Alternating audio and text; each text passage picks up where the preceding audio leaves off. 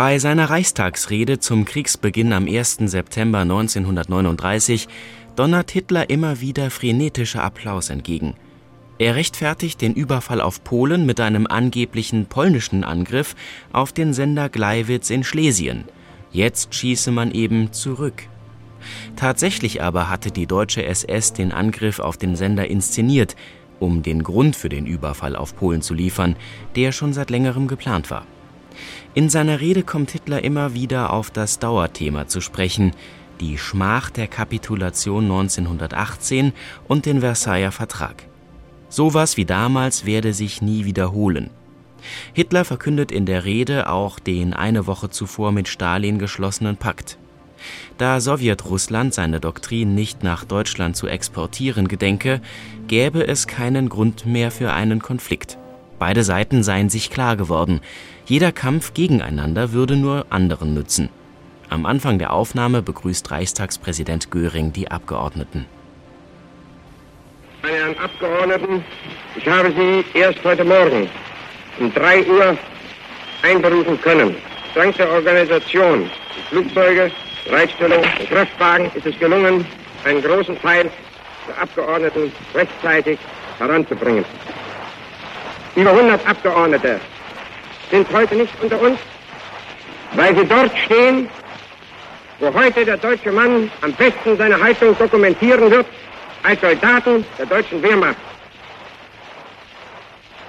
Sie werden dort ihre Pflicht tun, wie der gesamte Reichstag tun wird. Das Wort hat jetzt unser Führer.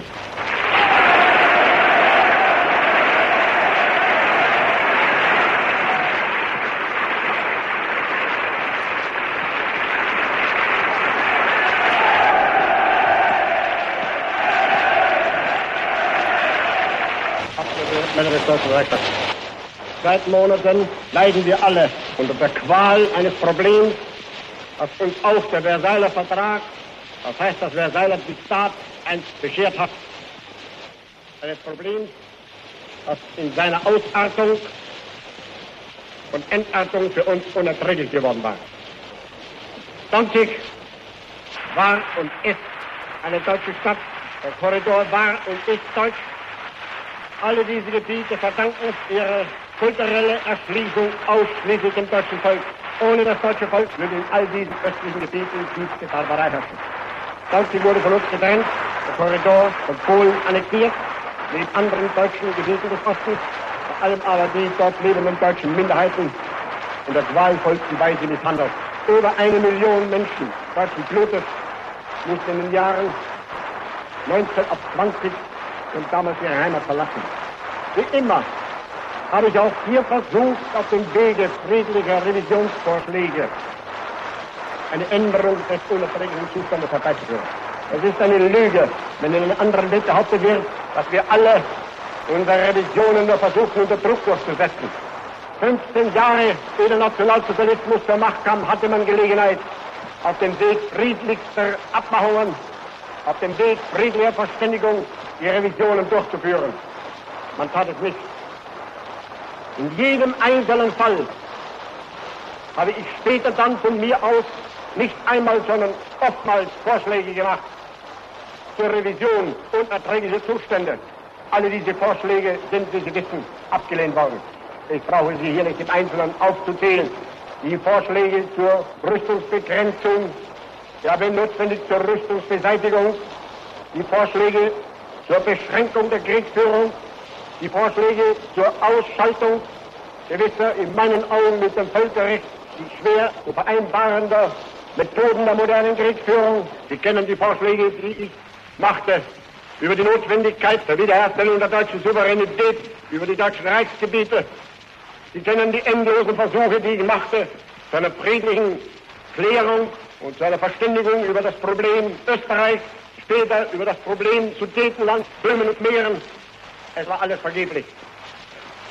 Eines ist nun unmöglich, zu verlangen, dass ein unmöglicher Zustand auf dem Weg von friedlichen Revisionen gereinigt wird, um die friedlichen Revisionen konsequent zu verweigern.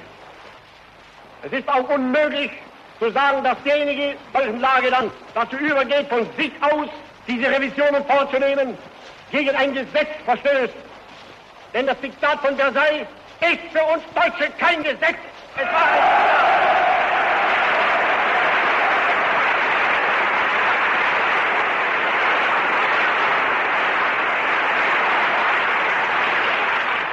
Es geht nicht an, jemand mit vorgehaltener Pistole und mit der Drohung des Verhungerns von Millionen Menschen eine Unterschrift zu erpressen und dann das Dokument mit dieser erpressten Unterschrift als ein feierliches Gesetz zu proklamieren.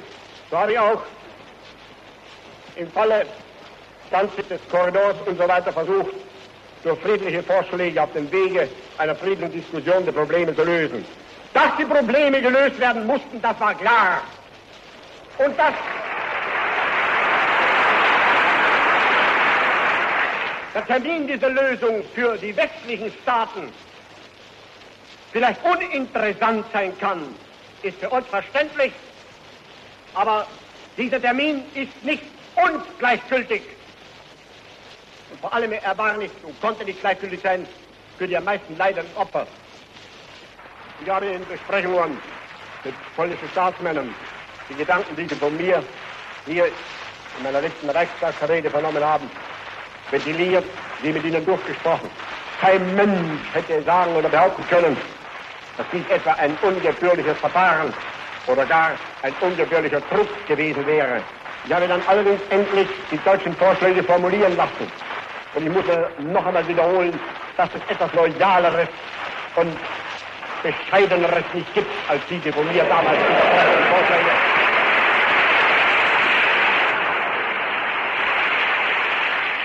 Und ich möchte das jetzt hier der Welt sagen. Ich allein war überhaupt nur in der Lage, solche Vorschläge zu machen.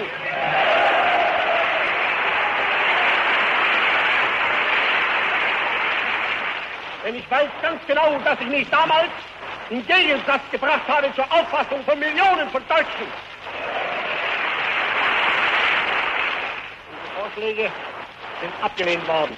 Nicht nur das, sie wurden beantwortet mit erstens Mobilmachungen, zweitens mit einem verstärkten Terror, mit gesteigertem Druck auf die Volksdeutschen in diesen Gebieten und mit einem langsamen Abdrosselungskampf gegen die Freistaat Danzig. Wirtschaftlich, zollpolitisch und in den letzten Wochen endlich auch militärisch und verkehrstechnisch. Polen hat seinen Kampf gegen die Freistaat Danzig gerichtet. Es war weiter nicht bereit, die Korridorfrage in einer irgendwie billigen und beiden Interessen gerecht werdenden Weise zu lösen. Und es hat endlich nicht daran gedacht, seine Minderheitenverpflichtungen einzuhalten. Und ich ja eines feststellen. Deutschland hat diese Verpflichtungen eingehalten. Die Minderheiten, die im deutschen Reich leben, werden nicht verfolgt. Es soll ein Franzose aufstehen und soll behaupten, dass jetzt ein Saargebiet die dort lebenden 50 oder 100.000 Franzosen unterdrückt, gequält oder entrechtet werden. Es kann dies keiner sagen. Ich habe nun vier Monate lang diese Entwicklung ruhig zugesehen. Allerdings nicht zu warnen. Ich habe in letzter Zeit nun diese Warnungen verstärkt. Ich habe der polnischen Botschafter mitteilen lassen, vor nun schon über drei Wochen, dass wenn Polen noch weitere ultimative Noten an Danzig schicken würde, dass wenn es weitere Unterdrückungsmaßnahmen gegen das dortige Deutschtum vornehmen würde, oder wenn Polen versuchen sollte, auf dem Weg zollpolitischer Maßnahmen Danzig wirtschaftlich zu vernichten, dass dann Deutschland nicht mehr länger untätig zusehen könnte.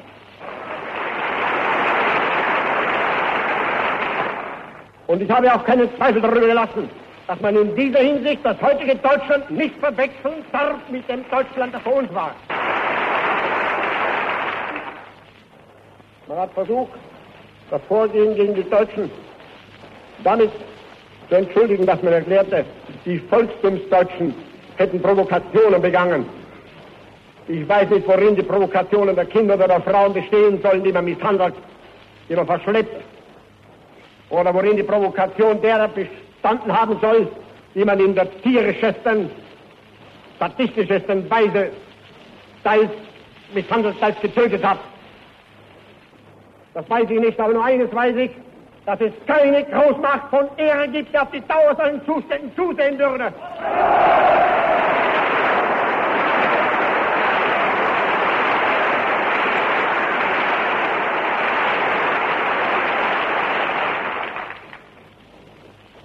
Ich habe auch noch ein letztes Mal versucht, obwohl ich, ich gestehe, jetzt innerlich überzeugt war, dass es der polnischen Regierung vielleicht auch infolge ihrer Abhängigkeit von einem nunmehr entfesselten wilden Solter Peska mit einer wirklichen Verständigung nicht ernst ist. Ich habe ein letztes Mal versucht, einen Vermittlungsvorschlag der britischen Regierung anzunehmen. Sie schlug vor, nicht, dass sie selber Verhandlungen führen wollte, sondern sie schlug vor und versicherte es, eine Verbindung herzustellen zwischen Polen und Deutschland direkt, um auf diesem Wege noch einmal in das Gespräch zu kommen. Nun muss ich hier Folgendes feststellen. Ich habe diesen Vorschlag angenommen. Ich habe für diese Besprechungen Grundlagen ausgearbeitet, die Ihnen bekannt sind. Und ich bin nun mit meiner Regierung zwei volle Tage da gesessen habe gewartet, ob es der polnischen Regierung passt, uns nun endlich einen Bevollmächtigten zu schicken oder nicht. Sie hat uns gestern Abend keine Bevollmächtigen geschickt, sondern zu ihrem Botschafter mitteilen lassen, dass sie zurzeit erwägt, ob sie in der Lage ist und inwieweit sie in der Lage ist, auf die englischen Vorschläge einzugehen und sie würde dies an England mitteilen. Meine Herren Abgeordneten, wenn man dem Deutschen Reich und seinem Staat überhaupt so etwas zumuten kann und wenn das Deutsche Reich und sein Staat überhaupt das dulden würde, dann würde die deutsche Nation nichts anderes verdienen, als abzutreten von der politischen Bühne.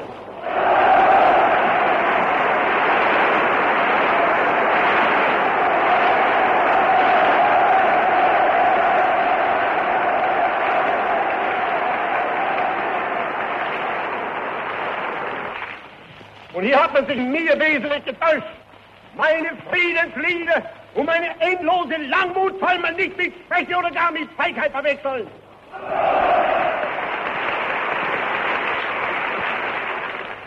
Ich habe daher gestern Abend mich entschlossen, es auf der britischen Regierung mitzuteilen, dass ich unter diesen Umständen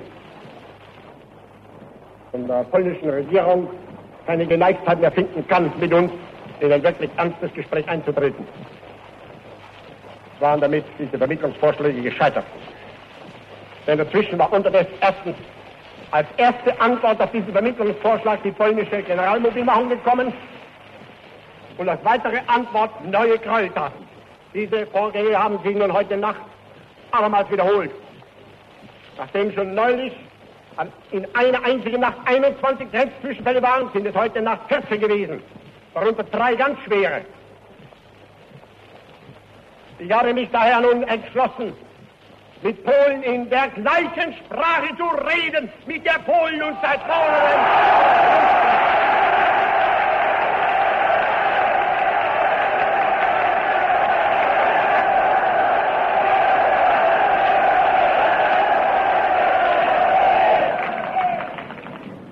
Wenn nun Staatsmänner im Westen erklären, dass dies ihre Interessen. Berühre, dann kann ich eine solche Erklärung nur bedauern. Sie kann mich aber nicht eine Sekunde in Erfüllung meiner Pflicht zwangen machen.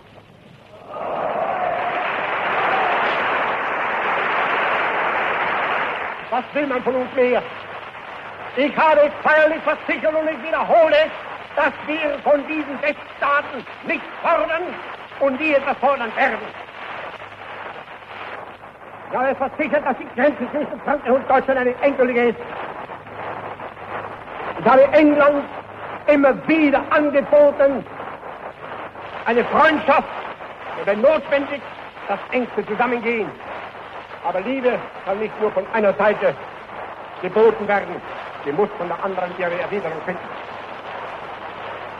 Deutschland hat keine Interessen im Westen. Und der Westwall ist zugleich für alle Zeiten die Grenze des Reiches nach dem Westen. Wir haben auch keine Ziele für die Zukunft. Diese Einstellung des Reiches wird sich nicht mehr ändern. Die anderen europäischen Staaten, die begreifen zum Teil unsere Haltung. Ich möchte hier vor allem danken Italien, das uns diese ganze Zeit unterstützt hat. Sie werden aber auch verstehen, dass ich für die Durchführung dieses Kampfes nicht an eine fremde Hilfe appellieren will.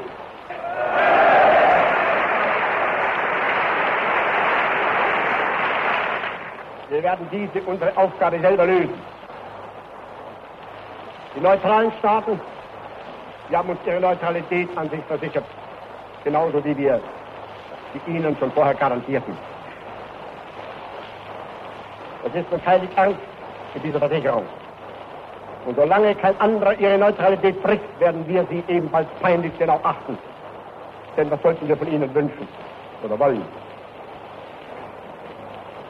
Ich bin aber glücklich, Ihnen nun besonders ein Ereignis von dieser Stelle aus mitteilen zu können. Sie wissen, dass Russland und Deutschland von zwei verschiedenen Doktrinen regiert werden. Es war nur eine Frage, die geklärt werden musste. Deutschland hat nicht die Absicht, seine Doktrin zu exportieren.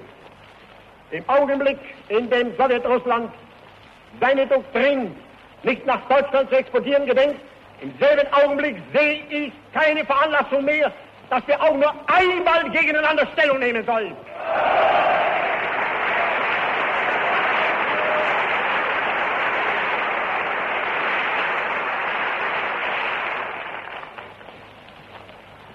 Und wir sind uns beide Seiten darüber ganz klar geworden. Jeder Kampf unserer Völker gegeneinander würde nur anderen einen Nutzen abwerfen. Wir haben uns entschlossen, einen Pakt abzuschließen, der zwischen uns beiden für alle Zukunft jede Gewaltanwendung ausschließt.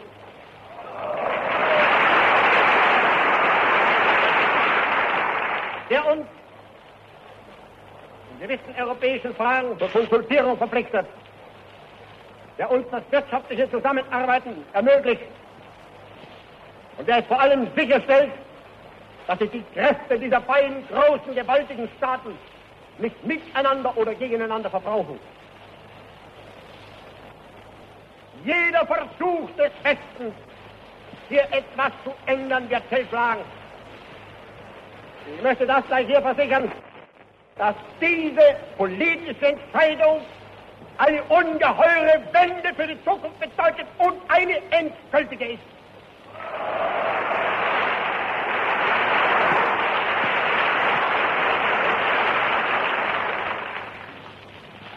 Ich glaube, dass das ganze deutsche Volk diese meine politische Einstellung begrüßen wird.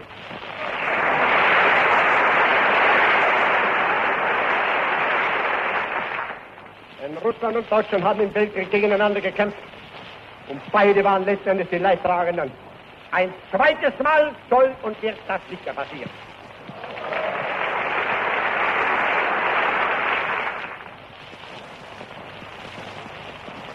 Der nicht Angriffs- und Konsultativpakt, der am Tage seiner Unterzeichnung bereits gültig wurde, hat gestern die höchste Ratifikation in Moskau und auch in Berlin erfahren. Und auch in Moskau wurde dieser Pakt Auch in Moskau wurde dieser Pakt genauso begrüßt, wie Sie ihn hier begrüßen. Die Rede, die der Volkskommissar Molotow, der russische Außenkommissar Hill, kann ich nur Wort für Wort unterschreiben. Unsere Ziele. Ich bin entschlossen, erstens, die Frage Danzig, zweitens die Frage des Korridors zu lösen und drittens dafür zu sorgen, dass im Verhältnis Deutschland zu Polen eine Wendung eintritt, eine Änderung, die ein friedliches Zusammenleben sicherstellt.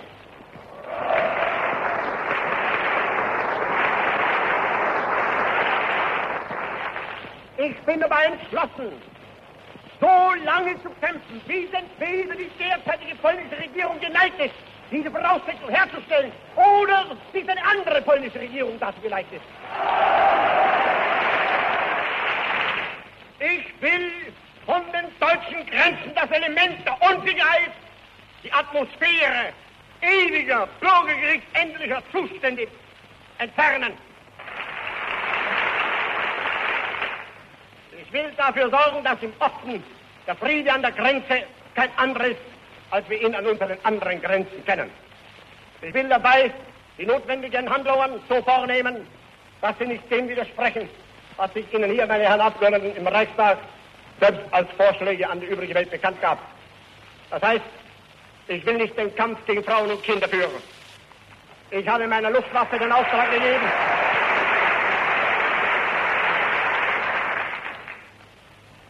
sich auf militärische Objekte bei ihren Angriffen zu beschränken. Wenn aber der Gegner daraus einen Freibrief ablesen zu können glaubt, seinerseits mit umgekehrten Methoden kämpfen zu können, dann wird er eine Antwort erhalten, dass ihm Hören und Sehen vergeht.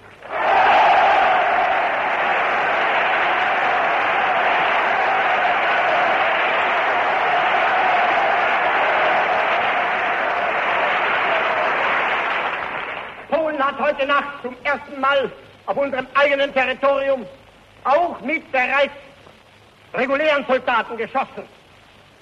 Seit 5.45 Uhr wird jetzt zurückgeschossen.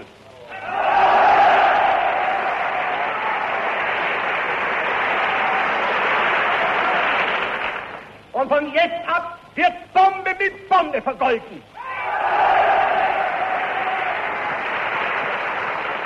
Wer mit Gift kämpft, wird mit Giftgas bekämpft.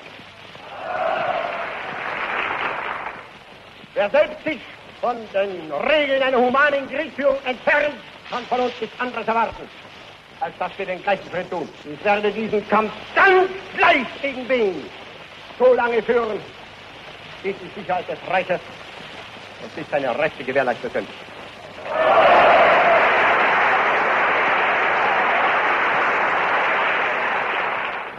Ich habe nun über sechs Jahre am Aufbau der deutschen Wehrmacht gearbeitet. Es sind in dieser Zeit über 90 Milliarden für den Aufbau dieser Wehrmacht angewendet worden.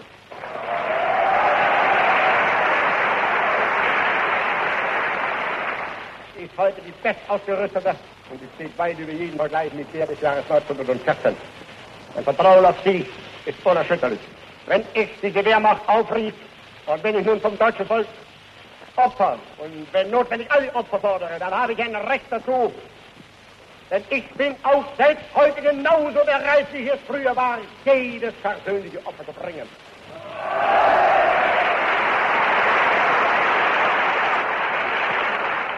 Ich verlange von keinem deutschen Mann etwas anderes, als was ich selber über vier Jahre freiwillig bereit war, jederzeit zu tun.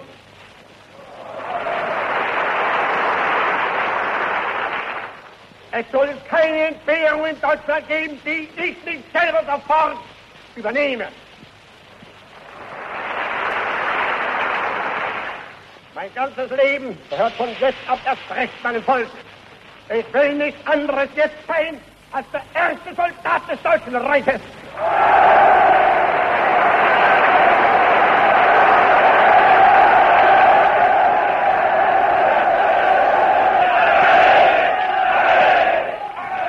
Ich habe damit wieder jenen Rock angezogen, der mir einst selbst der heiligste und teuerste war. Ich werde ihn nur ausziehen nach dem Sieg oder ich werde dieses Ende nicht erleben. Sollte mir in diesem Kampf nun etwas zustoßen, dann ist mein erster Nachfolger Parteienosse Göring.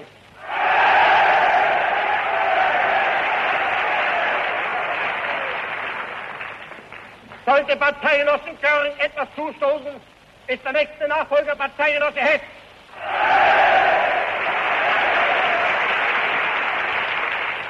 Sie würden diesen dann als Führer genauso zu blinder Treu und Gehorsam verpflichtet sein wie mir.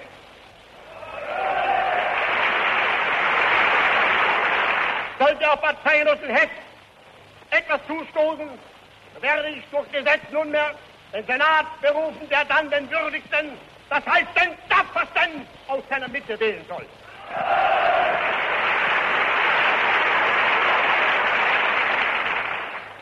Als Nationalsozialist und als deutscher Soldat gehe ich in diesen Kampf mit einem starken Herzen hinein. Mein ganzes Leben war nichts anderes als ein einziger Kampf mein Volk, für seine Wiederauferstehung, für Deutschland.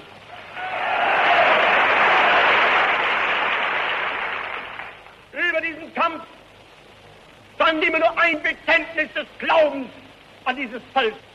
Ein Wort habe ich nie kennengelernt. Es heißt Kapitulation. Wenn irgendjemand aber glaubt, dass wir vielleicht einer schweren Zeit entgegengehen, dann möchte ich ihn bitten zu bedenken, dass einst ein preußischer König mit einem lächerlich kleinen Staat einer größten Koalition gegenübertrat und in drei Kämpfen am Ende doch erfolgreich bestand, weil er jenes gläubige, starke Herz besaß, was auch wir in dieser Zeit benötigen. Und ich möchte daher jetzt der ganzen Umwelt gleich versichern, ein November 18 wird sie niemals mehr in der deutschen Geschichte wiederholen.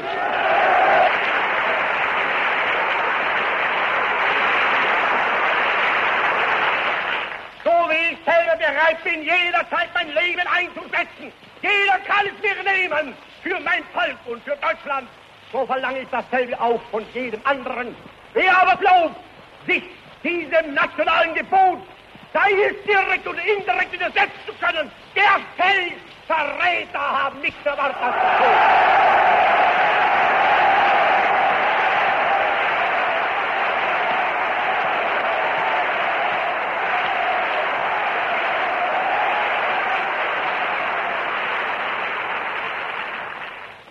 bekennen uns damit nur zu unserem alten Grundsatz. Es ist gänzlich unwichtig, ob wir leben. Aber notwendig ist es, dass unser Volk lebt. Das Volk lebt.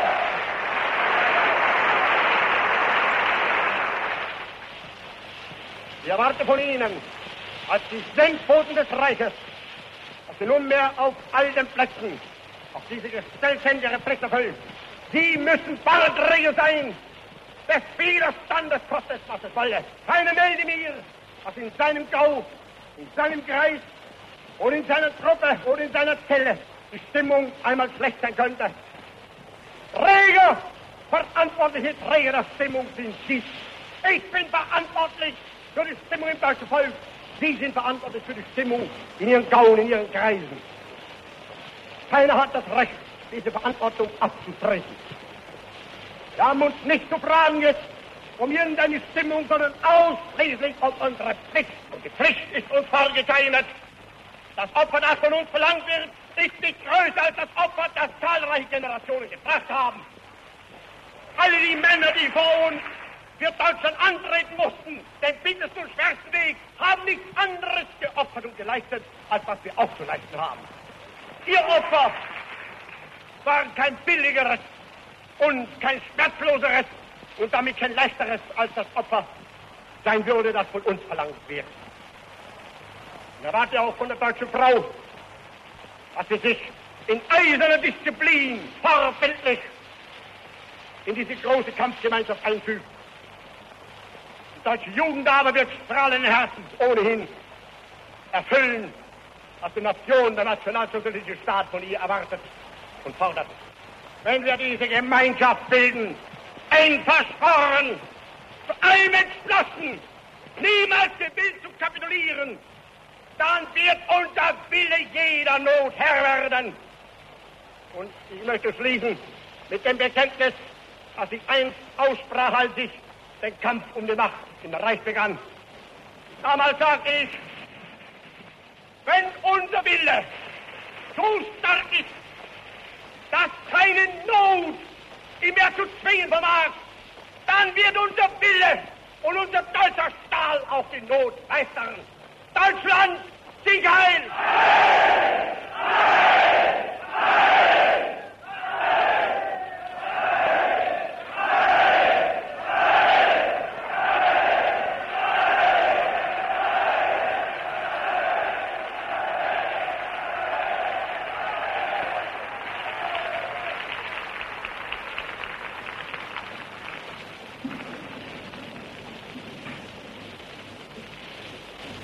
Führer der Reichstagsfraktion, Parteigenosse Dr. Frick, wird Ihnen jetzt ein Gesetz vorlegen, dessen Annahme ich in drei Lesungen zusammenfasse.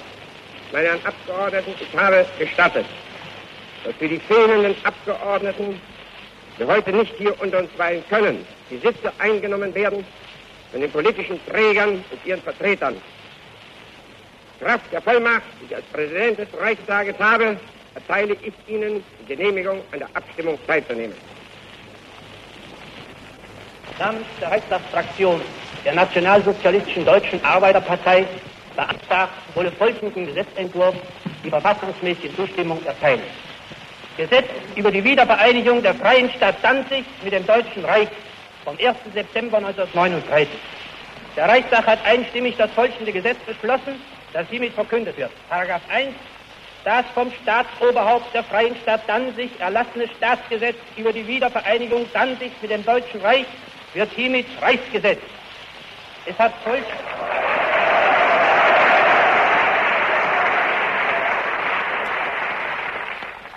Dieses Danziger Gesetz hat folgenden Wortlaut. Artikel 1. Die Verfassung der Freien Stadt Danzig ist mit sofortiger Wirkung aufgehoben. Artikel 2. Alle gesetzgebende und vollziehende Gewalt schließlich vom Staatsoberhaupt ausgeübt. Artikel 3. Die Freie Stadt Danzig bildet mit sofortiger Wirkung mit ihrem Gebiet und ihrem Volk einen Bestandteil des Deutschen Reichs.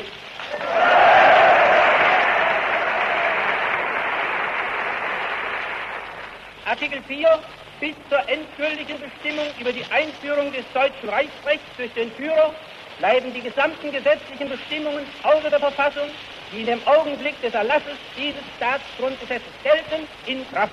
20, den 1. September 1939, Albert Foster. Das Reichsgesetz fährt fort, der Gesetzentwurf, Paragraph 2. Die Staatsangehörigen der bisherigen freien Stadt Danzig sind deutsche Staatsangehörige nach Maßgabe näherer Vorschriften. Paragraph 3. Im Gebiet der bisherigen freien Stadt Danzig bleibt das bisher geltende Recht mit Ausnahme der Verfassung der freien Stadt Danzig bis auf weiteres in Kraft. Paragraph 4. In der bisherigen freien Stadt Danzig tritt am 1. Januar 1940 das gesamte Reichsrecht und preußische Landesrecht in Kraft. Der zuständige Reichsminister kann im Einvernehmen mit dem Reichsminister des Innern bestimmen, dass Reichsrecht oder preußisches Landesrecht in der bisherigen freien Stadt Danzig nicht oder zu einem späteren Zeitpunkt oder mit besonderen Maßgaben in Kraft tritt. Eine solche Bestimmung bedarf der Bekanntmachung im Reichsgesetzblatt. Bis zum 31. Dezember 1939 kann der Reichsminister des Innern im Einvernehmen den zuständigen Reichsminister um Reichsrecht und preußisches Landesrecht zur Verordnung einführen. Paragraph 5. Zentralstelle für die Wiedervereinigung Danzig mit dem Deutschen Reich ist der Reichsminister des Innern. Der Reichsminister des Innern wird ermächtigt, die zur Durchführung und Ergänzung dieses Gesetzes erforderlichen Rechts- und Verwaltungsvorschriften zu erlassen. Paragraph 6. Dieses Gesetz tritt am 1. Dezember 1939 in Kraft. Berlin, den 1. Dezember 1939.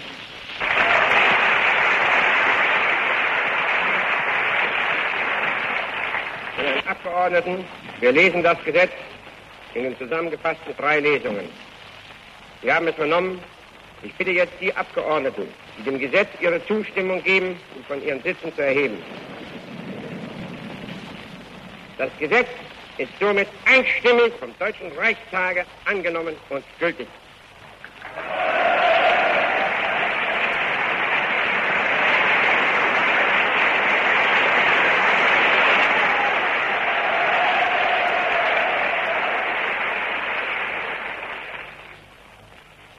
Mein Führer,